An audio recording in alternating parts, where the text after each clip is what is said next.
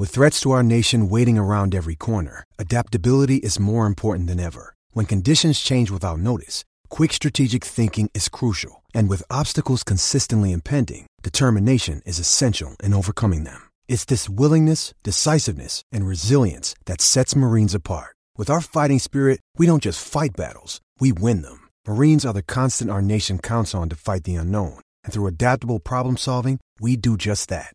Learn more at marines dot com. Introducing Royal Caribbean's newest ship, Icon of the Seas, the ultimate family vacation. The ultimate six slides, eight neighborhoods, zero compromise vacation. The ultimate never done that, can't wait to do it vacation. The ultimate chillin' by a different pool every day of the week vacation. This is the Icon of Vacations. Icon of the Seas, arriving in twenty twenty-four. Book today. Come seek the Royal Caribbean. Ships Registry, Bahamas. Welcome to the N F L Stock Exchange podcast. In this episode, we're talking what matters most from Week seventeen in the N F L. And oh boy, was there a lot that mattered most. Of course, we had playoff eliminations, playoff locks. You had the draft order moving up and down. Some incredible performances all around the N F L. We're going to talk about all of it. I'm Trevor Sikkema. With me, as always, is Connor Rogers. Let's ring the bell.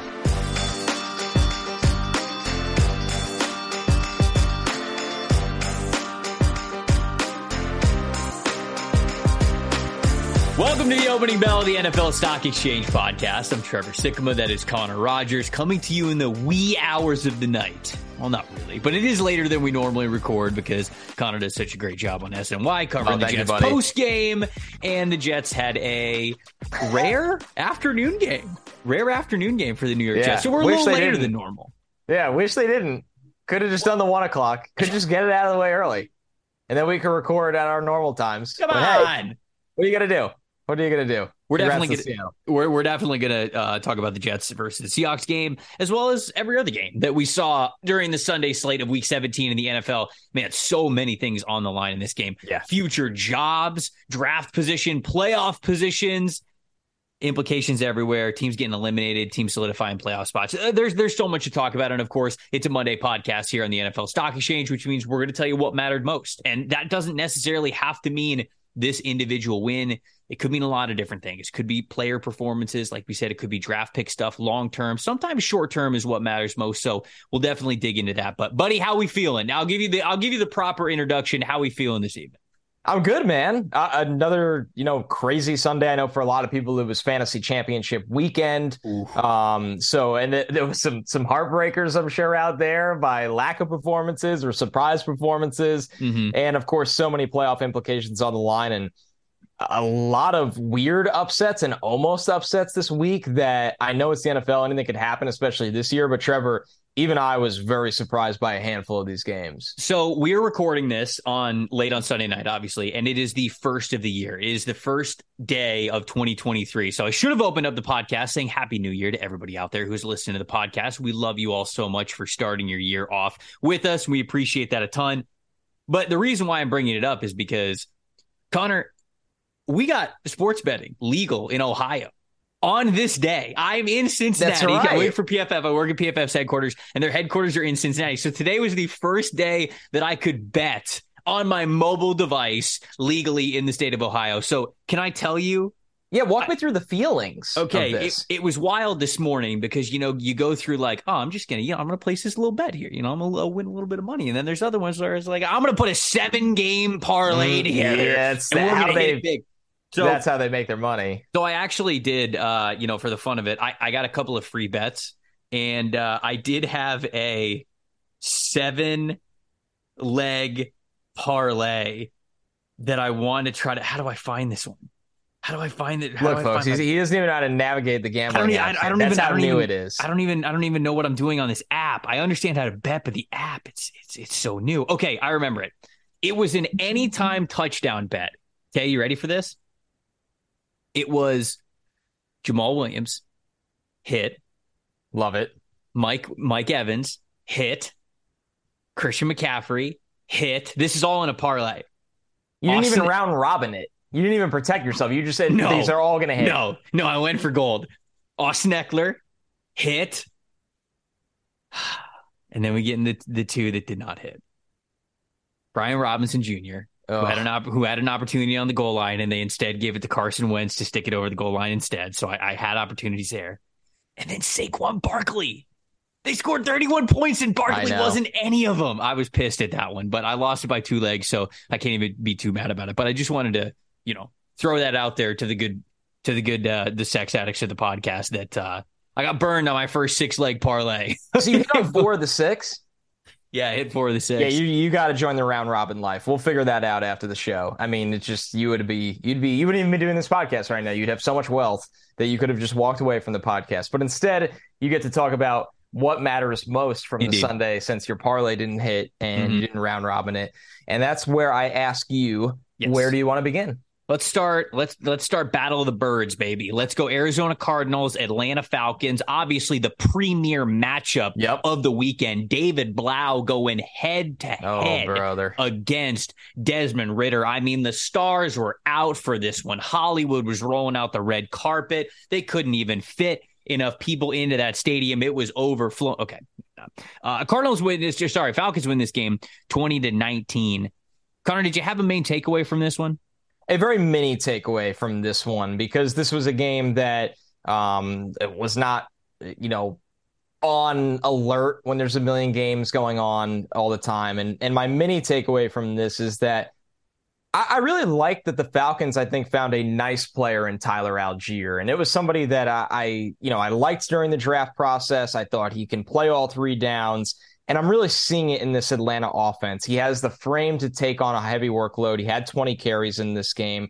He's somebody that understands um, not only pass pro, but has soft hands to make a play after the catch as well. So I know when you look at the box score of this, you know, eighty-three rush yards on twenty attempts, everybody might shrug and go, who cares? I mean, he had sixty-nine of those yards after contact. He ran for six first downs. He, he forced three missed tackles.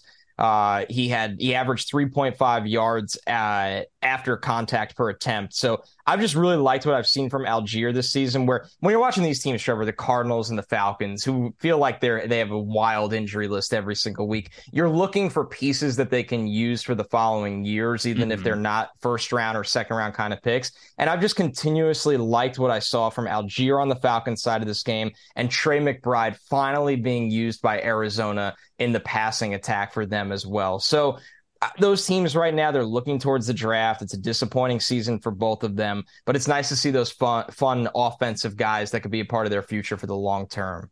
Early sex addicts of this here podcast will remember uh, my running back rankings for twenty twenty-two. I had Breece Hall R B one. Yep. I had Kenneth Walker R B two. I had Tyler Allgeier as R B three, baby. Hell yeah, you did. I, I love to see it. And it's just, it, it, it's such a fun running style to watch, right? The dude looks like you insulted his family yes. every time he touches the ball. And that's, that's a running style that you love to see, because the man will never go down. A lot of the same reasons why people love Dameon Pierce are the reasons why you would love Tyler Allgeier. So I absolutely love that. My, what matters most for the Atlanta Falcons is, look, you can't give up three hundred forty yards to David Blau. You just can't. And and I think for this no. Falcons team, it all starts up front. We've done mock drafts on this show. We talked about my mock draft a little bit last week. If you guys missed that episode, you can go check it out. And I had the Atlanta Falcons at number six, taking Florida State edge rusher Jared Verse. And I- I'm sticking with that. My what matters most is the Falcons have to heavily invest on the defensive line this offseason, whether it is that first round pick, which it looks like it's going to be a top ten pick for the Falcons, Uh, whether it's in free agency, getting some guys along anywhere, interior, edge rusher, it doesn't matter. They have to get so much better along that front. Desmond Ridder played well enough again to where you go, okay, like we could legitimately see what this guy's all about in twenty twenty-three. Do you want to go into that year with just him? Maybe not. I think that's a different debate, but my talking point here this week is the defensive line's gotta get better. You cannot look at this Cardinals team the way that it is constructed right now. The quarterback that was leading them out there. Look at the fact that they gained over three hundred thirty. I think it was three hundred thirty-nine yards exactly um, in this game, and think that that's okay. It's just not. The defensive line's got to be better. It starts up front for them. Go get yourself a pass rusher. That is what is crucially missing from this Falcons team. Yeah, and they took two last year in the first three rounds. Maybe, yeah. And I know Arizona obviously took Myjai Sanders as well. I mean, these teams are trying, but it's not enough, Trevor. Those felt like pass rush specialists that they took. They need to get a premium guy that could play every yes. down. Yes. Uh, and one last note before we move on from this game. You and I had Allgeier as a top five back. He was the twelfth running back taken in last year's draft. So mm. good for the Falcons. Feel like they found something there. You Let's know, move look, to. Oh, look, sorry. If, go ahead. I was just going to say, the N F L. I don't need we're to, just two guys that are just sitting here. Just I mean, two guys. We're just ranking. All we're doing top fives all the time. We're we're we're, we're here. We're doing it for you. We're N F L. Right. This is this is why you listen to the pod. N F L. We're getting it right. Why you listen um, to the pod? What's next? What game do you want to hit next? Bears Lions a, a blowout. We're gonna have to go through Ooh. a couple. We're gonna have to go through a couple blowouts today. Uh, spoiler alert, I talked to Trevor about this game before the show, and I liked his take so much that we are going to amplify and elevate that take. So, kind sir, what did you think of Bears-Lions? Yeah, so final score in this one, forty-one to ten. Uh, first and foremost, shout out to the Detroit Lions. Uh, Hell yeah. Jared, Jared Goff, once again, just showing that he is enough for this team to succeed. Uh, Absolutely. I Now, here's the issue. Ben Johnson's been incredible, right? Their offense coordinator. And what does this offense look like when he probably leaves after this? Because he's so coveted yeah. that I feel like some team out there is going to give him a shot at head coach. So if he leaves, what is this offense? Because right now I would tell you, if you got Ben Johnson back next year, if he did not leave for a head coach gig, you don't got to draft a quarterback in the first round with these first two picks. Go get defense. If you go get two major difference makers on the defense side of the ball this upcoming draft, and they're able to contribute and play right away as rookies, I think the rest of this team is going to elevate itself to where the Lions are going to be a really damn good football team next year. Without Ben Johnson, I don't know what it's exactly going to be. But my real what matters most is I want to see Justin Fields attempt at least thirty passes next week. The game next week for the Chicago Bears does not matter. There is nothing on the line other than if you lose another game and Houston happens to win, I don't even know who they're playing in week eighteen. If Houston happens to win it, you could potentially get the number one overall pick. I would love for Matt Eberflus to go into next week's game to just say to Justin Fields, Justin, we know you, what you can do as a runner. You're an unbelievable runner. I want that to be an element of your game, but I don't want it to be the main component of your game. I'm not, I don't want that to be the main course. Who are they, who are they playing in week eighteen? Who is it? It's uh, it's got to be the Vikings, right? It's got to be a divisional game. I think it is the Vikings. I want to go into that Vikings game Vikings. and say, and home say, game for the Bears. We are giving you thirty passes to attempt in this game. I don't want you to have to, I, I want you to hone in and take chances on what you think would work, what you think won't. Let's do a really good job studying up before the week. Let's take a look at their coverages. Let's look at where they're weakest. Let's make adjustments mid-game, and let's really make this last game matter. Now, it's tough because, you know, you don't want Justin Fields to go out there and throw like four or five interceptions and the rest of the team's getting like hella bummed out. But I would kind of say that message to everybody on the team. Try stuff. Try it. If you're a pass rusher and you've been working on a move all year long and you're not sure if you're ready for it, go try it. You know, go get live action with that kinds of stuff. If you're a wide receiver and you're thinking about switching up how you go for a release or how you set up a corner, try it. I want next week to be a true trial game for the Chicago Bears, most importantly with Justin Fields. Let him throw the football. I, I get it. It's the N F L, and these coaches are just going to say, oh, we're going to put the best game plan together so we can win every single time. And going into next year, they can beat the Vikings. I know that it's, that's, that it's a, a morale boost no matter what, but come on. Make this game matter.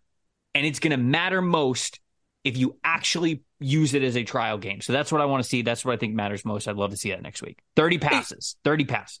Yeah, but you're just going to have him go into next week and, you know, run a lot and take all these hits. It's I, why even play him in that final week? I think right. he, he's correct. He took a scary late hit, I thought, to the head in this game. Um, it was the second guy coming in, and that's football. It's going to happen. But I, you know, he's not a guy that's it's getting any calls right now. He's taking a lot of contact. It feels like he's in and out of the tent way too frequently, and that is not me blaming Justin Fields. I want to make this very clear. It's the fact that he doesn't have a great supporting cast around him, and my take isn't, well, it's not his fault. He doesn't have a great supporting cast around him. My take, Trevor, is it's very hard to evaluate Justin Fields in this situation as a pure thrower right now because of everything, because what they don't allow him to do, because of the constant hits he's taking, and because of the supporting cast. So it's it's interesting for me. I think Fields has had a really remarkable year, um, especially in a quarterback class. Besides Trevor Lawrence, has really taken a lot of steps back across the board.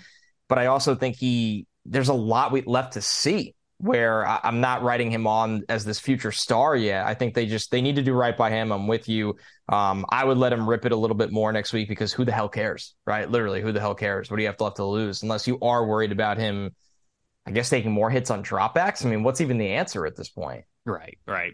He has yet to play in a game where he has attempted more than thirty passes, and I would just, I would, I would love to see that for him. Like, yeah, I, I would just, I, I would like to see that kind of a game plan for him. Um, Jacksonville Jaguars absolutely kicked the crap out of the Houston Texans, thirty-one to three. This Jags team is rolling right now. Connor, do you have uh, yeah. what matters most from this one? I mean, my draft brain gravitated towards the Texans so much that I overlooked how impressive this is for Jacksonville. I, what's not to like? I, I mean, what matters most is that Jacksonville can make the playoffs, right? Mm-hmm. And that Doug Peterson, you know, I said Brian Daboll would be my coach of the year vote, and I, I stand by that. But if I had to do an A F C one, it's absolutely Doug Peterson, with what he's done with Jacksonville, cleaning up that mess, and the fact that it just feels like they're not just a throw happy team. We can run, as we saw today. I mean, they handed the ball to a million different guys and had almost one hundred seventy yards. So the Jacksonville storyline to me, Trevor, remains the same. The playoffs are still in sight for them. There's a chance. Um, and what they've done to turn around, not this season, but the franchise as a whole, is massive. I just look at the Texans and go, keep losing.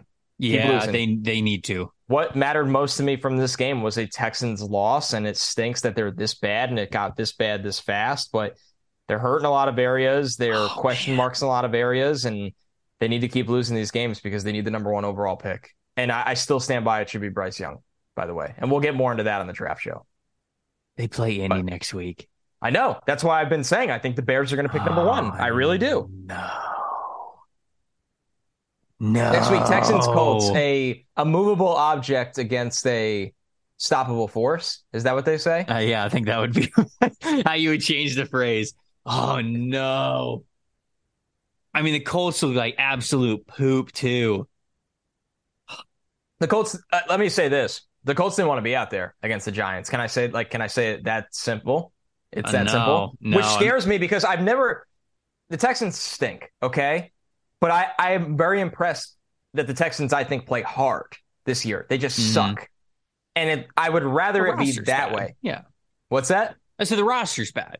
Yeah. It's a bad roster, right. And everybody kind of thought that, right? They traded Deshaun Watson, and they got a million picks, and they're trying to turn it around. Mm-hmm. I think the Colts are ready to call it, man. I really do.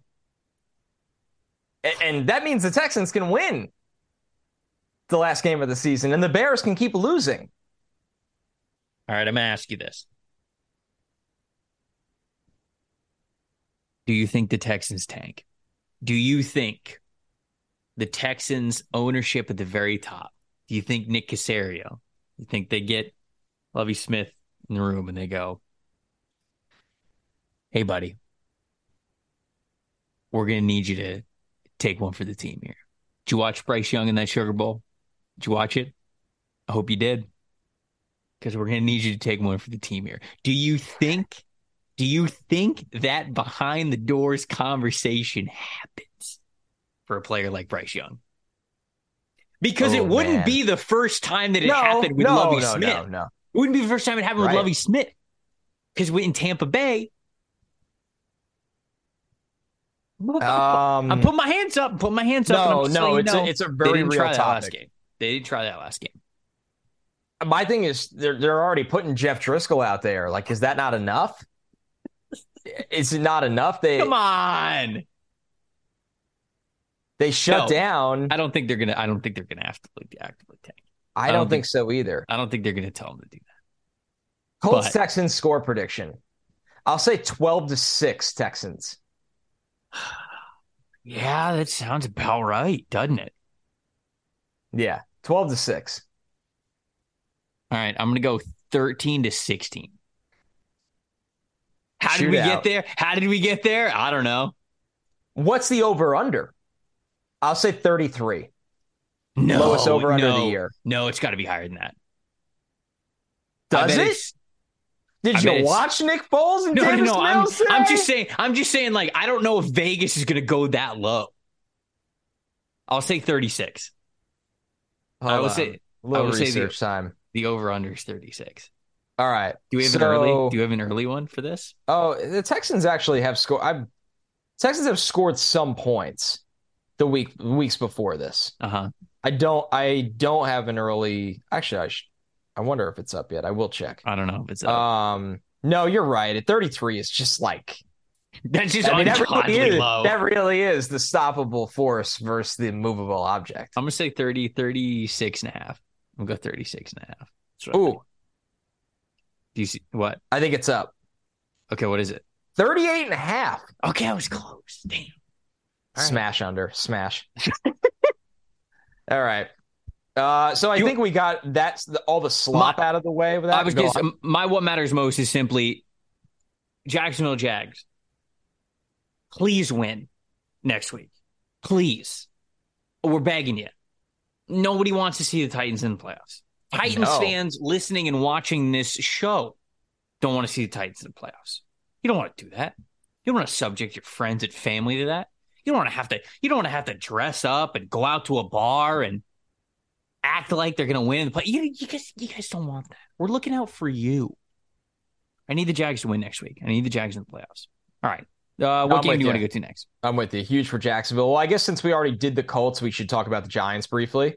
Sure. Yeah. Um, I mean, what matters most for the Giants is that they got the coaching hire right. Nailed and it. I, I didn't need. I didn't need this win to solidify it. Like that's not the point. But the Giants go into the playoffs now with house money mm. because nobody expected the Giants to be in the playoffs this year, and the Giants got there honestly by coaching. If you need a example at its pinnacle in the N F L of coaching matters mm-hmm.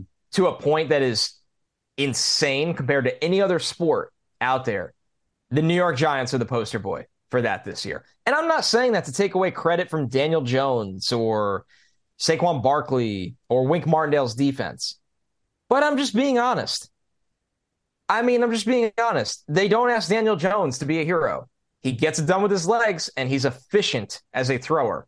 Not a superstar, but efficient mm-hmm. as a thrower. And that, to me, is coaching. So that's what matters most to the New York Giants. And that is one of the most important things when you are a fan of a team in the N F L. If you have that answered, you should feel really good about your long-term future. Remember during the summer when we were doing some uh, some fan questions, somebody asked us, what's more important, to nail it at general manager, head coach, or quarterback? And we went back and forth with a lot of this stuff. And yeah. honestly, there have been so many coaches this year that make me think if I didn't say quarterback, I can't remember what I said during the summer. I think I probably said, well, I think I, I think I probably said quarterback, but yeah, if I, I didn't, did. if I didn't say head coach, I, I think I might change my answer to head coach. Watching what head coaches have been able to do across the N F L with teams and quarterbacks that aren't even really theirs in certain instances. Now, a couple of them, okay, you can argue like they've got, like Doug Peterson, for example, he, he inherited Trevor Lawrence. So like he's got both, right? But you know, you look at Brian Daboll and, and you look at what he's been able to do with Daniel Jones and how incredible that's been. I, I feel like I'm a lot closer to saying head coach than quarterback. I still think that I would say quarterback ultimately because he's the one who's playing the games, but man, a good head coach just does so much, and you can see that with the New York Giants right now. I'll give you Daniel Jones his flowers, man. I know a lot of people are um, clamoring for that on social media. A lot of people are kind of like saying, like, "Hey, when are you guys going to give Daniel Jones his props?" I'll I'll give Daniel Jones his props right here. I mean, it, it, it, this was a better season from Daniel Jones than I really ever thought we were going to see, and I and I'll absolutely yeah. admit that. I will absolutely admit that. Now, I don't know how much higher Daniel Jones's ceiling is as opposed to what I thought previously, but his floor and his consistency are a hell of a lot higher than I thought was going to be the case. I didn't think that Daniel Jones was going to stick around. And now he is at the point where report came out earlier on Sunday that the Giants are going to offer both him and, or at least they're seriously considering offering both of these guys multi-year contracts. And they should, they deserve it. You look at Daniel Jones in this game, nineteen for twenty-four, one hundred seventy-seven passing yards, two passing touchdowns, eleven carries, ninety-one rushing yards, and two tu- two rushing touchdowns. I can't sit here and say things in the offseason like the N F L is gravitating towards dual threat quarterbacks. You need to find dual threat quarterbacks because of how much value they bring and how much stress they put on the defense. I can't sit here and preach that in the summer and then not give Daniel Jones props for that, for being both, because he is. Now, does he have an elite arm? Is he an elite passer? No, he's not. But he is clearly such a great example of, even if you are an okay passer, even if you are just a good passer and you have a genuine rushing ability to you, this is the kind of offense that you can orchestrate. Yep. These are the kind of points that you could put up, even with a terrible receiving supporting cast. So would love to see the Giants really invest in that receiving supporting cla- cast, whether it is at the end of the first round. You can try to go into it in free agency. There's just not a lot of talent there, unfortunately. But I, look, you don't have to force the quarterback need this offseason. Giants are in the playoffs, so they're going to be picking in the twenties. You don't need to go fishing for a quarterback like a Tanner McKee or somebody else who might still be on the board in the twenties after the big three or big four are gone already, but by the time the Giants pick. So hats off to Daniel Jones. I didn't even think that we were going to get to this point where he was going to have this season, even with a good coach. And he's doing it with a terrible receiving cast going into the year. I know a lot of guys have played better as of recently, but he Richard has become James breakout. Yeah. I mean, Isaiah Hodgins breaking out, obviously Darius Slayton when he's been out there, like uh, Bellinger at tight end, they're, they're making him a, a really nice weapon. So just guys that don't start anywhere else. Hats That's what makes to, it more impressive. Hats off to the Giants. They, they're. I'll, I'll, I'll certainly admit that they are way better than I thought that they were going to be, and yeah. I've got to give them their credit for that. All right, let's move to Broncos Chiefs here. I mean, stunner of the day for me, I think. Um, yeah, I, I didn't think the Broncos would remotely hang around in this game uh, after a week of. I don't know if this came across your timeline. I was kind of floored by this. The topic of the week that I, I couldn't wrap my head around was the, did the Broncos just cut Russell Wilson and eat all the money? And I, I just, every time I Google that contract, I go, I don't even think this is a conversation for another, for another two years. So yeah, that's, uh, that'd be, that'd be brutal. That would be just a, one of the more diabolical moves I've ever seen in a salary cap league. Um, Trevor, what'd you, what'd you take away from one of the more puzzling games of the afternoon as the Chiefs get their thirteenth win? Yeah, I'm, I don't want to, I don't want to say like full blown worry, but it's definitely on my radar, the lack of consistency that the Chiefs have in their run game. Like Mahomes is superhuman, right? They're, they're, if they're going to get to the Super Bowl, they're going to do it off the back of Patrick Mahomes, or the arm of Patrick Mahomes, I should say.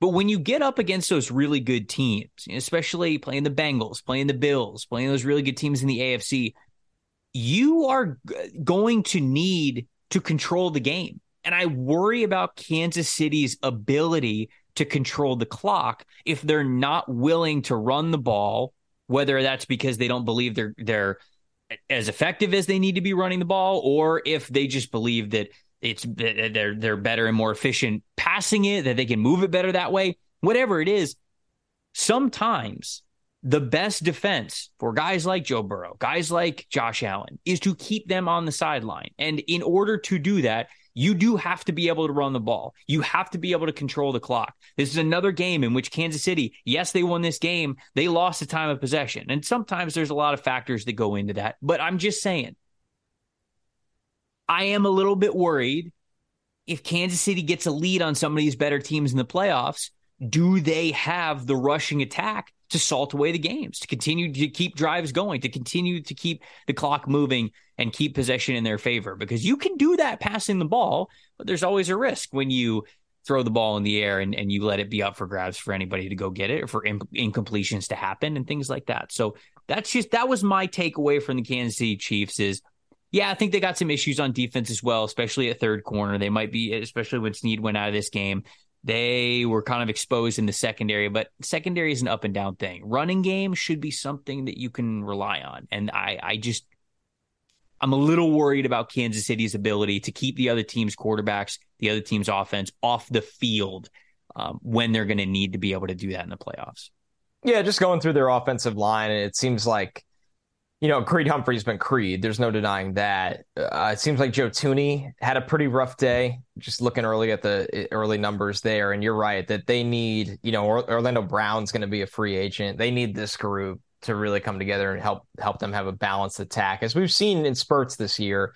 Um, you know, for me, I think any performance like this gives you a little hope for the Broncos, because right now, let's not forget, you're selling this job out there to maybe Sean Payton, maybe some other guys out there.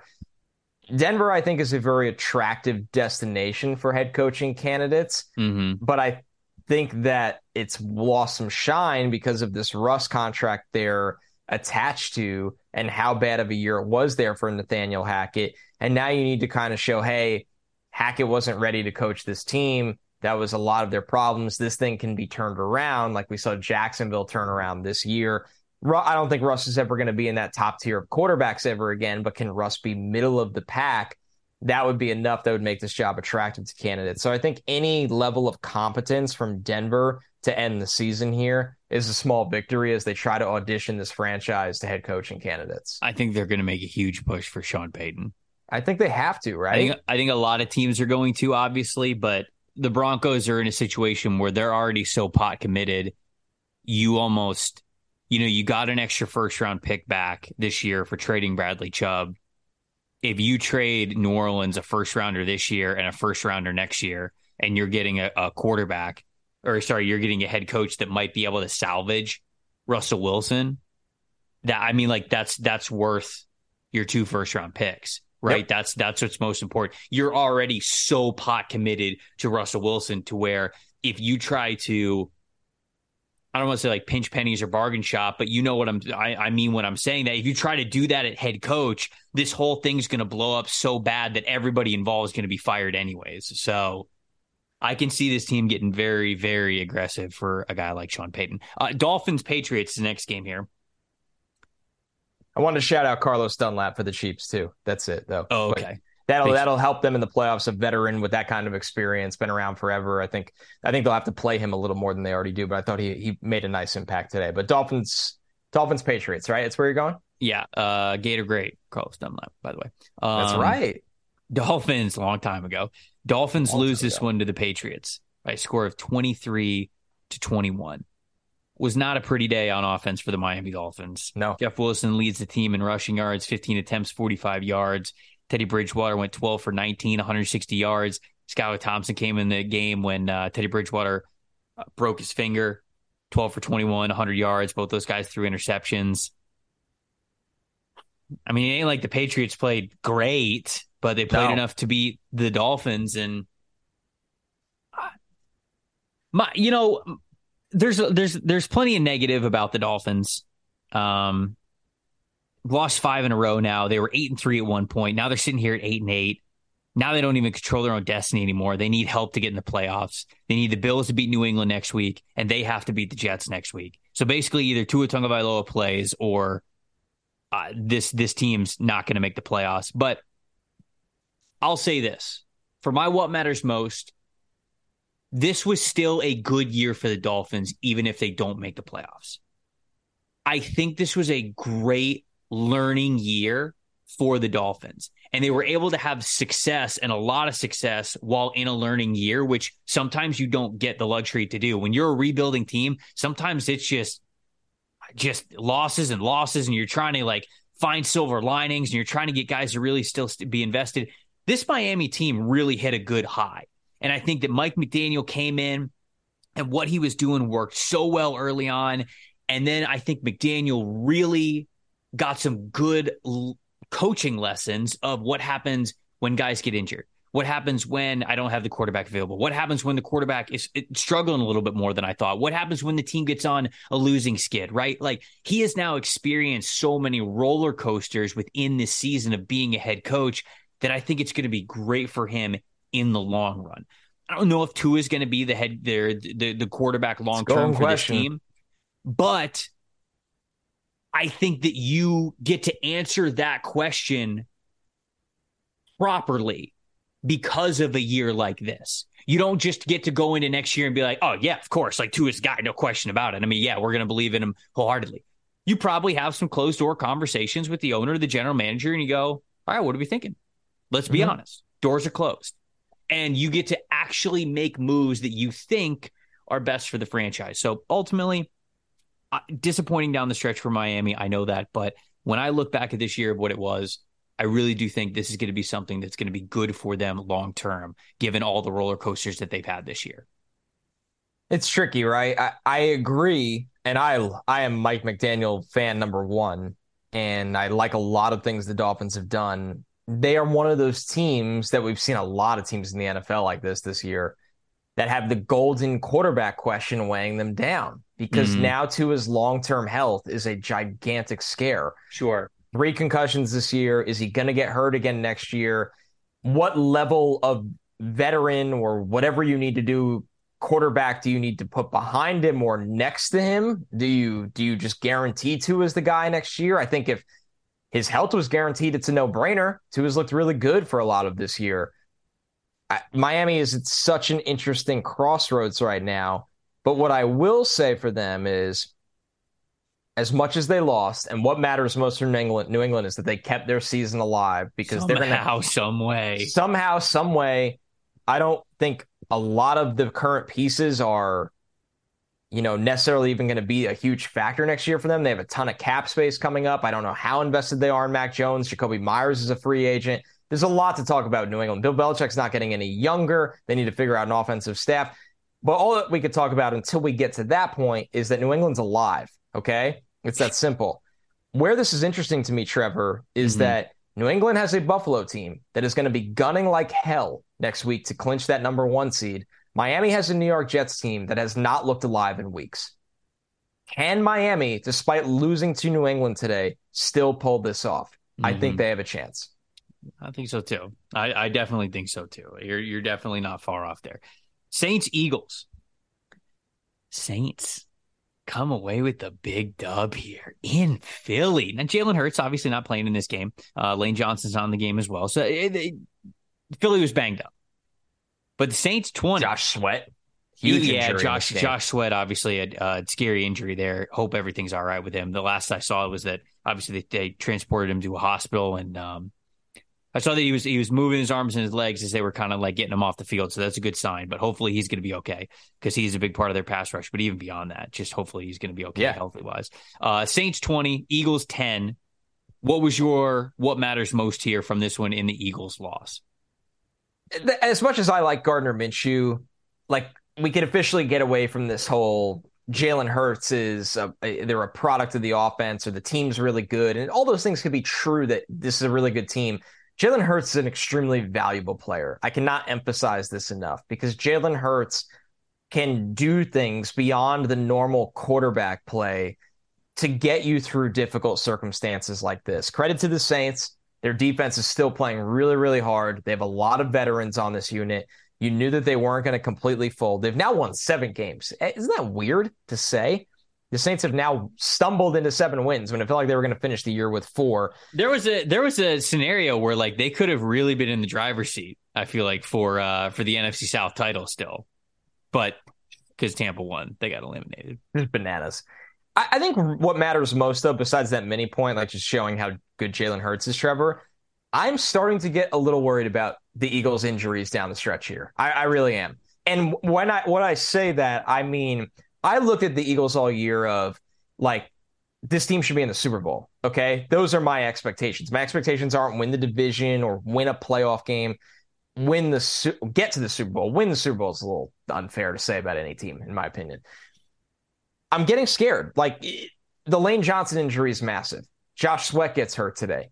Jalen Hurts has been out with a shoulder, and we know he's going to be good. We think he's going to be good for the playoffs, obviously. Mm-hmm. I just feel like the Eagles are starting to take some of these massive hits that you worry about them limping a little into the playoffs and running into a forty-niners or, or a team like that. So that's what I have my eye on most, because I knew the Eagles were going to – it was a very, very early point in the season where you sat there and you go – the Eagles are going to win thirteen or fourteen games. It's just the way the schedule is, and they're just that good.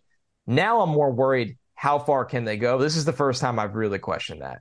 Yeah, and I, I definitely see the points that you're making, but I'm I'm not ready to say that this Eagles team peaked too early, because I saw a lot of that on social media. Did they peak too early? Because no, I don't think that. I think they just got they got key injuries at a bad time, and that happens. Right. I can't, I'm not saying they can't survive that, but I'm finally nervous about them in the N F C, and I didn't feel like that for a long time. Well, I guess the timing of it could go into it, but my what matters most is actually I'm not nervous about them.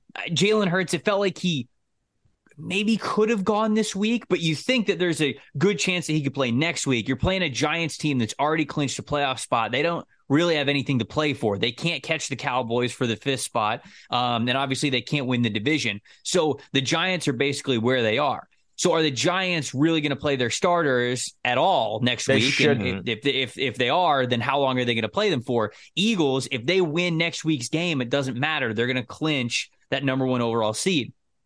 I think Jalen Hurts comes back next week. I think he plays. I think they beat the Giants. I think then Philly gets that extra week of rest. I think then Lane Johnson comes back the week after. And I'm just not ready to say that this team peaked too early. That, that's my that's my big takeaway.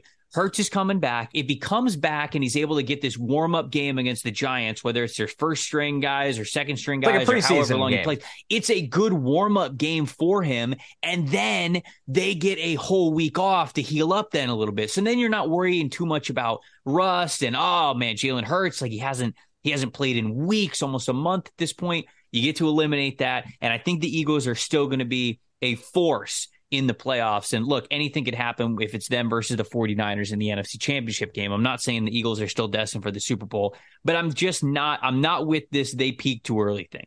I'm not, I'm not buying that. I think the timeline for the Eagles still sets up really well for them. And I still think they're a really good team in the N F C. So just wanted to, that's, that's my point there. No, I think it's, no, I think it's really fair. It's, they're so fascinating to me. We knew we'd get to this point with the Eagles of like, they're not going to be challenged very often, barring a catastrophic injury. And I still think they've suffered that catastrophic injury. They've just had a few add up. Let's stay in the N F C and go to your Bucks. Bucks, Panthers. Um, great Tom Brady game. Great Tom Brady game. Kind of a Tom Brady, Sam Darnold classic A F C East battle Duel, taken down baby. South. Yeah, they meet again. I mean, where, I guess I should really just toss to you. Where do you, where are you even at with this Bucks team that has now scratched to eight and eight? Uh, key for the Panthers, I'll just say, um, they're securing a top ten pick, and we, I think we talked about this a little bit last week. The Panthers being into contention for the division was good for morale. Like it was just, especially if Steve Wilkes is going to continue yeah, to be great the head for coach. Steve Wilkes. Right. If Steve Wilkes is going to be the head coach going into next year, it's a really great building block for him. A lot of these guys continue to believe. But ultimately, Carolina did not want to make the playoffs. You did not want to make the playoffs. You have the biggest need on your team is at the most important position in the game. And you have to pick high enough to go and get one of them that you believe in. Yeah, they're, they, if if they were going to jump all the way to nineteen, they were not going to be able to get a quarterback that they wanted, or at least it would have cost them way too much to go do so. So now they're sitting here. I think they have number six overall. I don't want to give away the episode for tomorrow, but or uh, on Wednesday, but I think they're sitting here at number six overall. They're I know ninth. They have a, oh, they are ninth? Yeah. Oh, man, it must have moved when I looked this afternoon. Okay, so they're sitting ninth. It's still a top ten pick. There's still a chance that they could go a little bit higher up, but that is important. Staying in the top ten, I think, is really important for, for the Carolina Panthers. Bucks did a better job of, I will say, doing what this offense was built to do, and that was Tom Brady hanging on the ball a little bit longer, letting some routes develop, attacking deep down the field, certainly taking the deep shots to Mike Evans, over two hundred yards receiving today, goes over one thousand yards again for the ninth time in a row for Evans, unbelievable streak. Um, so he had a crazy day, and look, Carolina's secondary sucks without J C Horn. Yeah, J C Horn. I mean, like, I don't know what to tell you. They they they hired Josh Norman, who was serving coffee last week. I mean, that's not even a that's not even an exaggeration. He was. He owns a coffee shop in Atlanta. And he was a barista there, and he was serving coffee last week. And the next week, he's going up against Julio Jones. And so they had Josh Norman. Uh, they had Keith Taylor, who's been bad this season, and they had C J Henderson, who I, I don't I don't know if there's a player playing with worse effort on a couple of those plays that Mike Evans had that were bombs um, than C J Henderson. Dude, so he's, he's just going through the motions on those plays. It's bad, dude. It was bad. All that to say, Tampa played better. Tampa definitely played better. The coaching decisions, when it matters most, are still an issue for this team. You know, kicking a field goal when you're at the four-yard line, fourth and one, the other team has one timeout, and there's a minute left to go in the half. How are you kicking that field goal? Go for it. Come on. You're picking up one yard, and if you don't get it, you're asking Carolina and Sam Darnold to go at least fifty yards to get into field goal range with one timeout and fifty seconds left on the clock. Come on. Be, like, be, come on, be serious about that decision. Come on, go for it. And the same thing after they kick that field goal. They're stopping Carolina on defense, and they waste all of this time and don't call a single timeout when they really needed to. It's just the blunders, the the the time management decisions. Um, when you get into the postseason, that's the that's the little margin for error stuff that could be the difference between a win and a loss. And right now, Tampa continues to to, to fail at the coaching decisions. So that's a, what matters most to me. Carolina's eliminated. Tampa's going to the playoffs. Probably going to rest their starters next week. They're probably going to get more healthy. Maybe they get Ryan Jensen back. I don't know. But ultimately, no matter who they play in the first round, it looks like it's obviously going to be the Dallas Cowboys. Actually, I think it's locked into the Dallas Cowboys. No, wait. They can still win the division. They could still win the division. It's a long shot. But I think it's going to be Dallas Cowboys. You got to be on your P's and Q's with coaching decisions, time management, timeout decisions, when to go for it. And Tampa's just not. They haven't been all year long. They just have not. So that's my what matters most. I'll go Panthers quick. I, I actually really like the environment they have for hopefully drafting a, a young quarterback with that top ten pick. I, I'm very sure. impressed with this offensive line when I watch it week after week. I think they have one of the more promising tackle duos in the entire N F L. I thought Icky looked great today. Taylor Moton, we know what he can do. Mm-hmm. D J Moore, ever since Sam Darnold has come back, has looked like D J Moore that we know is worth every penny of that contract, not just a guy fading into irrelevance with guys that couldn't throw him the football. He looked awesome. Uh, they have a ton of picks. I, I, I like Deontay Foreman, but my overall thought is they're going to be able to draft one of those really talented running backs that we talked about on our running back preview, and that's yeah. going to make this offense look much more attractive. I, I just, I like the structure of Carolina's offense the more I watch them, where I go, man, get C J Stroud in there or whoever it's going to be with that pick. Uh, and maybe they're a team that they do go to the veteran round. Maybe it's a Derek Carr landing spot. I don't know. But if they got one of those guys in the top ten, I'd be excited to watch them develop in Carolina. Obviously, there's a lot of different ways they could go with a Q B upgrade, but they should go rookie. They should. They should definitely yeah. go rookie. Hey, uh, speaking yeah. of speaking of Tom Brady though, Connor, what if I told you that you could turn back the clock and you could have invested money in Tom Brady's player stock as a rookie? I if wouldn't you, be sitting here. If you you wouldn't be sitting here, or if you if, no. if if you did, you'd be sitting here with you know, uh.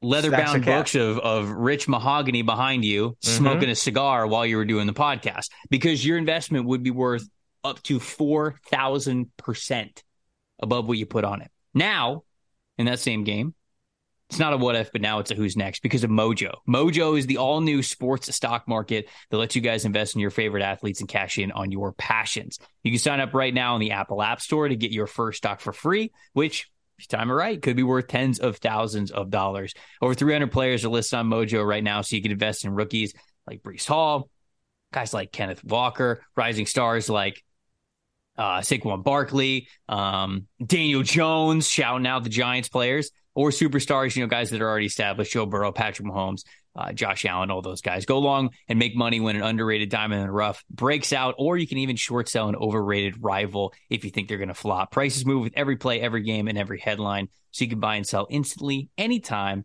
all year long, so that action never stops. Mojo's live in New Jersey right now, so download Mojo in the Apple App Store and start turning your playmakers into money makers. Must be twenty-one years or older to use Mojo and located in the great state of New Jersey to make some trades. If you got a gambling problem, help is available at one eight hundred gambler. Visit mojo dot com for more info. Um, you want to touch on Browns Commanders next? Yeah, last one of the one o'clocks. Yeah. Um, what matters most for me? Did Ron Rivera lose this team? Honest question, Trevor. With starting Carson? Yeah. I mean, maybe. And then the post game was weird. The post game, he didn't. He didn't realize that Washington could be eliminated with. Uh, was it just the Packers win? Did they get eliminated? I oh, did. No way. Yeah. Right? Oh, no. I don't know. I don't know. I don't know. Hold on. Hold on. Let me look. Because I, I literally just thought about the tie, that in my head. So that's why I'm that's why I'm like brain farting right now. Oh my God. To... I think they got eliminated. I thought they did too. Did did Ron Rivera lose this team with that decision? Oh man, the Saints. Yeah. Because because of Green Bay's win, Commanders got eliminated. That's bad. That's it's really so bad. bad. It's just not a good look, man. That that's my kind of takeaway is like it's it's tough to come back from. I think it's Ron's tough. Probably built up enough credit. Sure. One of the most respected people in the N F L, I think. Right, right. But, but Carson Wentz was butt cheeks today. Oh, you're and drafting, they went, drafting quarterback, one hundred percent. But no ads, I think, could have gotten you through this season. No ads Heineke. Okay, all right. No ads Heineke. I was like, where's he going with this? What is yeah. no ads? I'm not saying Heineke's great. I don't. I just couldn't wrap my head around this. Well, Heineke started turning the ball over a bunch recently. Right? Oh, yeah. Totally. When you go to Carson Wentz, you don't have to worry about that. Okay, all right. I know what you're. I know what you're saying. But you also like they traded for Carson Wentz. You know, dumb. You know what's no, worse? God, doubling God. down, doubling down. Look, it's gonna my be tough, look, my it's gonna be matter, tough for Riverboat. What matters most to me was that the Commanders have to have a new quarterback next year. It doesn't matter. Again, there should be probably sick of hearing that the, too. The only quarterback who should still be on the roster next year for the Washington Commanders is Sam Howell. Would have rather he played. Sure, yeah, I think a lot, a lot of people probably are at this point. You can get out of Carson Wentz's contract, right? I believe so. I feel like that's always. You know what's funny? Whenever Carson Wentz get tra- gets traded, that's the sell. Everyone's like, well, I mean, if he stinks there, you could just get out of his contract. It's he like, ha- well, th- if that's the first thing you say about a trade, that's a really bad sign. He has zero guaranteed money going into next year. You can cut him for nothing. Yeah, he's a pay. He's pay as you go. Oh, boy. That's tough. I think I want to say Derek Carr is pay as you go.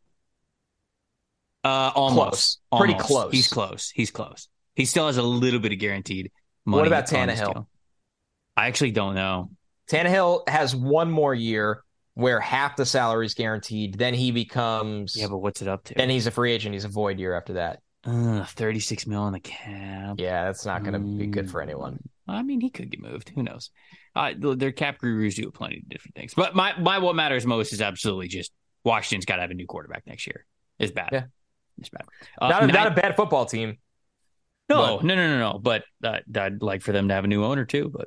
That's, well, yeah, might be a little bit bold. more difficult. Uh, 49ers, Raiders. 49ers come away with the big overtime dub.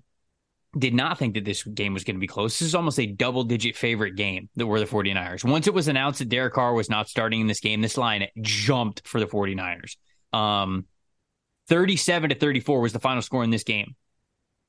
Legend, Jared Stidham. twenty-three for thirty-four, three hundred sixty-five passing yards, three touchdowns, two interceptions. He also added thirty-four yards on the ground on seven carries. My man was out here slinging it. Like he had absolutely nothing to lose. Because he kind of well, didn't. Because he kind of didn't. Uh, what do we think, Connor? We Did we have takeaways from this game? It was a wild one. I have a quick Niners one. Okay. And then I'll go real talk on the Raiders. My Niners one is I'm not really, this didn't worry me or anything. The one oh, thing that no. they have to... refined is their pass rush. They had they had no sacks in this game. They had eight quarterback hits. Nick Bosa had six of them. Oh. Nick Bosa went berserker mode, but nobody else really did anything this entire mm. game for their pass rush. That's mm. that I just wonder, do teams look at that and go, we'll do whatever it takes to contain Nick Bosa? Very hard thing to do. Defensive mm-hmm. player of the year. It, it, I just wonder about that. They got to refine that, but I think they will. I think they will. They had a bad game rushing the passer outside of Bosa. The Raiders, which I find more interesting because mm-hmm. the Niners, I just think they're really good, and I didn't have some pressing takeaway from this fluky game. The Raiders, I think if you're a Raiders fan, this kind of gives you a little hope about the offense next year. Is that insane? This is a good, really good defense they went against. Okay, what I'm trying to say is I think more of their problems this year were car-focused than people want to admit. And Derek Carr's had a good time. Career. Yeah. I think, yeah. Devontae Adams is f- still awesome. Josh McDaniels didn't completely forget how to coach offense. I don't think he's a good head coach, but I think the man knows offense. Yeah. As we've seen his departure from New England, the ramifications mm-hmm. of that. I I don't think Jared Stidham's going to be the quarterback next year, but at least if I'm a Raiders fan and now you know you're keeping Josh McDaniels, you're like, maybe Carr had a bigger hand in it than a lot of people realize. And I've watched pain, uh, you know, not regretfully, but I've watched a decent amount of Carr lately because he's attached to the Jets. We're going to have a lot of conversations of the work I do in that. Carr was pretty bad this year, and Carr's not a bad quarterback. There's yeah. a difference. But there was a lot of Carr-specific failures in the offense. And Jarrett Stidham looked comfortable today and played freely. And I think that's a really good sign if you're looking for some kind of hope for Vegas. That's a really damn good point. I think it's, I think that's a fantastic point. Now, I will say one of my maybe lighthearted what matters most from this one is that when you either can the quarterback or fire the head coach, the the new leadership bump is so real. Especially in the, the A F C West. The, the Broncos almost beat the Chiefs, uh, and the Raiders almost beat the San Francisco forty-niners. If, if you told me, hey, power rank the N F L teams right now, Chiefs would probably be one. Uh, San Francisco might be in your top three. Like, you might get to San Francisco at number three, and these these cellar dweller teams were just taking them down to the wire. So I think that bump is very real. But you're right. I... I Maybe this is a little bit of hope for Raiders fans to to look at a different offense like this. I mean, dude, Devontae Adams. I don't know. You know, people love wide receiver rankings, right? And they love to talk about who's number one. I think I always lean Tyreek Hill simply because the speed element is a weapon that is unbelievably valuable that he does to a level that no one else brings.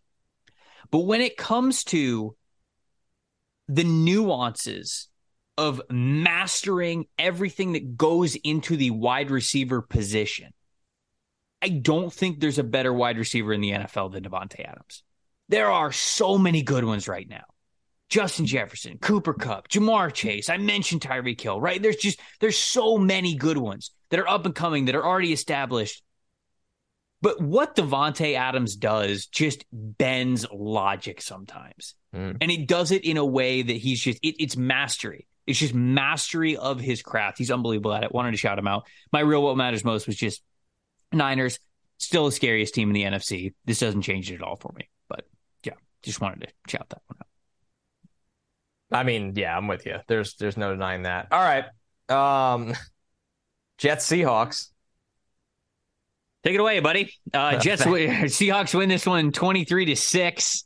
Uh, I I was I, I was told by people who watched your post-game S N Y show that you had a fantastic rant afterwards, and uh, obviously because I don't live in the greater New York area, I didn't get to see it. So I, I'll just let you take it away. What was your uh, what was your what matters most from this game? Oh man, well, what the the simplest form is that the Jets season is officially over. And I think what matters most is the trickle effect of that. Of course, where does that go from here? What's most concerning is that the Jets were lifeless for the last couple of weeks of the season when they had a chance to end the sport's longest playoff drought. They haven't been in the playoffs, Trevor, since the two thousand ten season. I was a freshman in college. I'm now in my thirties. I think when you look at it like that, that's Yikes. An organizational what matters most, is that we have been one of the biggest signs of failure in our sport for a decade. And then when you look at the micro of this regime, because Robert Saleh and Joe Douglas are not responsible for all of that. They're not responsible for most of that. But it was in front of them to end that streak and inspire confidence in this organization.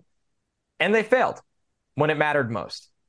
And I think that's tough. And I think how you respond, of course, matters there of, of you know, your tenure. And I think they're going to get the chance to. I don't think Woody Johnson's going to move on from either of those guys. And that, to me, would be insane, honestly, if he just started firing everybody. I think the Jets did take some nice steps this year. Mm-hmm. But I think when they needed it most, the offense could not get it done. And what matters most with the Jets' offense is that you can't point the finger at one person. They're going to go get a veteran quarterback. That's an improvement from what Zach Wilson and Mike White were this year. Mm-hmm. But the offensive line wasn't good enough. The run game wasn't consistent. The play calling was bad for the large part of the season, especially after they lost Breece Hall and A B T. And if you're two injuries away from your offense being highly productive or at least efficient enough to win and close out games, to wildly ineffective against units that include but are not limited to the Detroit Lions, the Jacksonville Jaguars, and the Seattle Seahawks, then it's not good enough. And that's something that the Jets, as an entire unit, need to figure out this offseason. And I don't think it's very easy to answer. Yeah, I mean, it's it's beautifully said. Um, I think quarterback is, is certainly a position that, you know, the old saying, they get too much praise when everything goes well. They get too much blame when things go bad. Yep. Um, I agree with you. I think that certainly there's a lot of things on offense that Uh, that were failures for the Jets, but ultimately it it is really tough to lose not just A V T and and Breece Hall, right? Becton too, right? This yeah. is this is a high caliber draft pick that you have of a guy that has not been able to play for you. And, and when you look back on the logic of that pick, yeah, of course you would probably rather have, you know, a Tristan Wirfs, another guy from that draft class, because those guys, when they've been out there, have been playing really well. And the been out there part means a lot. But the mindset was right. You know, like the mindset was right there for it. Now, again, you could go to quarterback and say the mindset was there for Zach Wilson. They just made the wrong choice on him. Now, how many wrong choices do you get? I don't think there's a magic answer to that. But I would agree that though there are some questions for um, the, the G M right now, what's his name? It just, he literally blanked on Joe me. Douglas. Joe Douglas. Thank you. I'm an idiot. Uh, even though there are some questions for Joe Douglas, I don't think there are enough piling question marks for him to be relieved of his duties. Certainly not. I mean, yep. When you look at so many of their other draft picks, let's face it, who's going to win offensive rookie of the year? Probably Garrett Wilson. Good right? chance. Who's going to win chance. defense? Who's going to win defense rookie of the year? It could be Sauce Gardner, right? You got the offensive defensive rookies of the year. You know, you've got a lot of young guys that are already contributing for your football team. Now, it's still got to come together for them, but I'm excited to see this Jets team with a veteran quarterback. I hope they nail it because, like I said last week, a lot of the rest of this roster is there. First round this year, go draft an offensive lineman. Go get a good one. Go get a guy that you think can make a major impact. If they can get themselves a Paris Johnson Junior from Ohio State, love that man. Would absolutely mm-hmm. love that. And he could change things around real quick, especially if they go get a veteran. And that was kind of that was that was also my my what matters most is I, I really want this Jets team to be aggressive and going after a quarterback this offseason. And I also just wanted to point out Sauce Gardner, hell of a game versus D K Metcalf. Yeah. Which you great. Yeah. It got lost in how lifeless the offense was. That Sauce had that kind of game. Yep.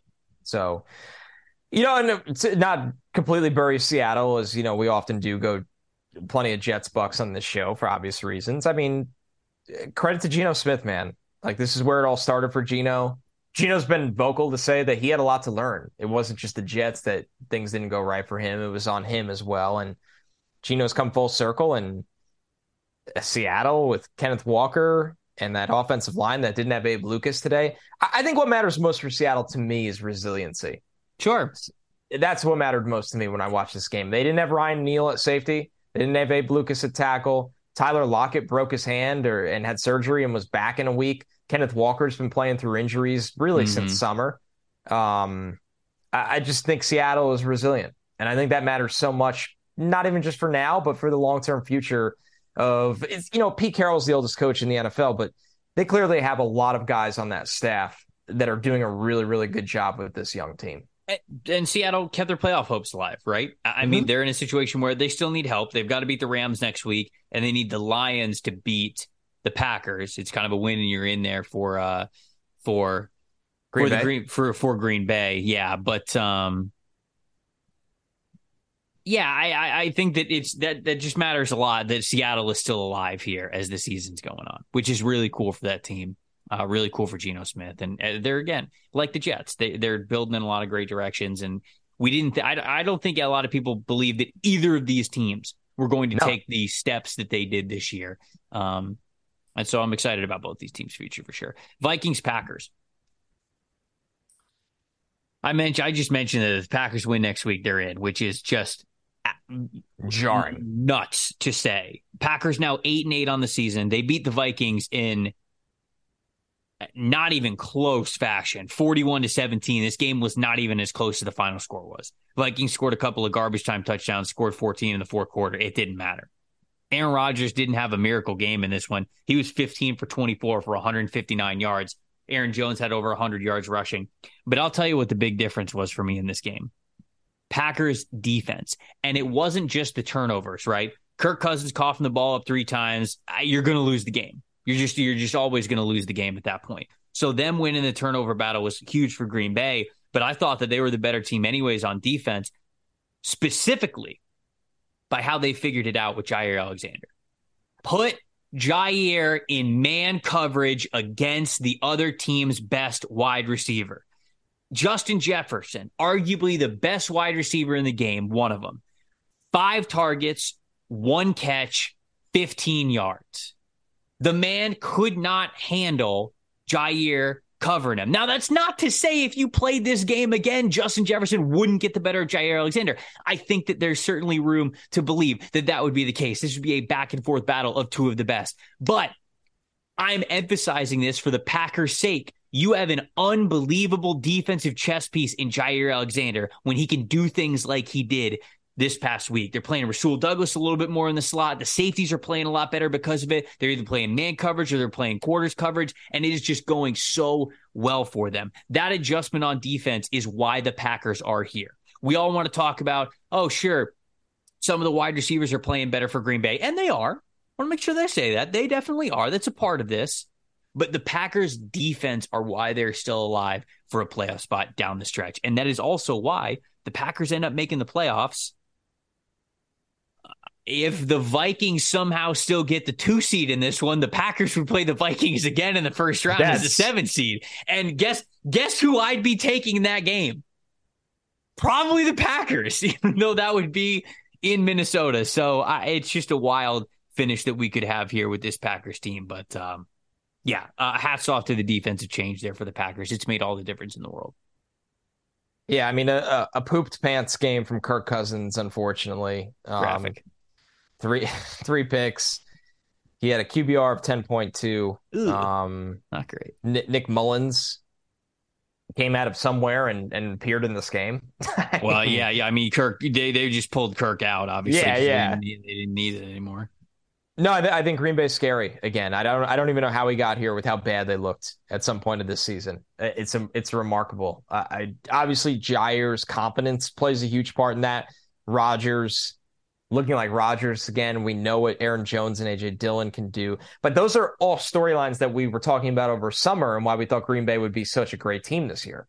Yeah, and everything we, else. We didn't, th- we didn't think the defense would be as bad as it was yes. to start the year. Poorly, really poorly coached to start the year.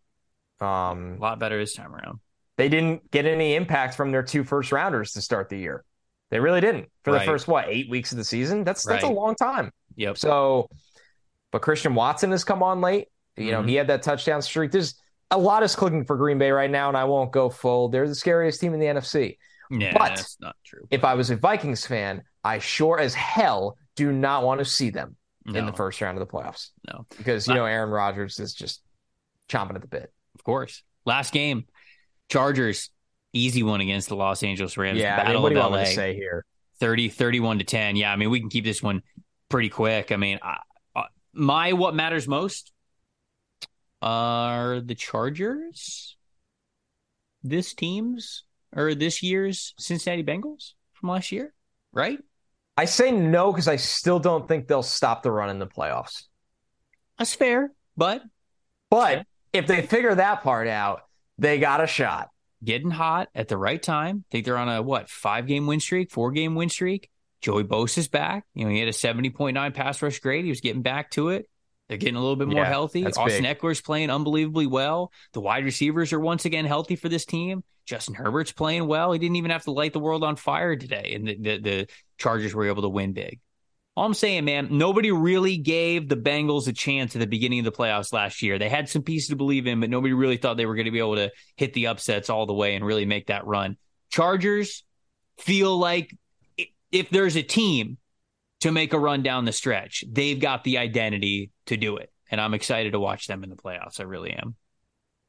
I'm with you. And I, the one thing with the Chargers that interested me so much today, because I just laughed. I, we obviously do the draft, and we watched Donald Parham coming out, and we were like, what if people just put a guy that's almost seven feet tall in the end zone? And, and then you got Parham out there, who's a, a legitimate six eight plus, and he caught a touchdown today. So uh, it's just one of those funny, that was like, I had to look for funny things in this game because this was a terrible game. Um, you and hey. I were saying off air that it's, it is great to see Cam Akers look like the guy we always thought Cam Akers could be. That's a nice little side note of this yep. game. No, Cam was great. Cam looks, Cam looks better than he did pre Achilles injury. You know, not only he does. does he, not only does he have like confidence in his body now, cause it's been a little bit of time since he came back. He's got confidence in just like his assignments, what he's going to do out in space. Like Cam looks awesome. He had over one hundred uh, yep. rushing yards in this one, nineteen carries, one hundred twenty-three rushing yards. So that was just really cool to see. Uh, Rams are obviously a team that's very much in flux right now uh, with what they're going to look like next year too. But uh, Cam Akers seems like a really cool piece that they get to hang on to, which we were not convinced would be the case because um, torn Achilles are always really tough for running backs, but it's great to see. Before we get out of here, Mm-hmm. Mike Tomlin's going to freaking go nine and eight, dude. The Steelers won while we were on air in the last minute of the game. Who Steelers play next week? They play Cleveland.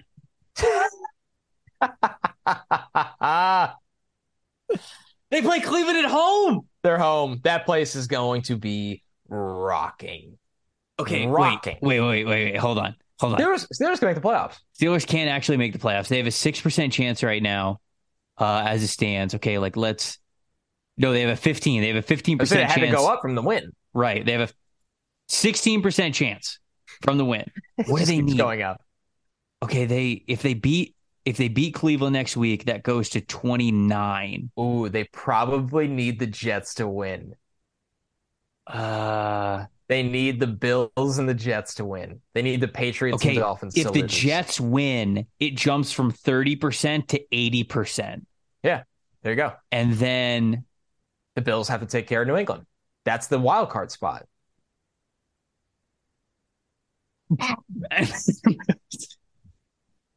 yeah. The Steelers the playoff Steelers folks. can make the playoffs. And that's not that It's not crazy. Nuts. It's not nuts because if the, we don't if, know if the Dolphins can't play Tua, it's Skylar Thompson. The Jets are going to play their nuts off Ugh. in the last game. Yay! Jets are going to win that game, and, and then the, the Bills the, sh- the Bills should beat New England theoretically because they need that number. They want the number one seed. They hold the tiebreaker with the Chiefs, so the Bills have to go balls to the wall. So the Steelers legitimately can make the playoffs, and it's not crazy. It's not.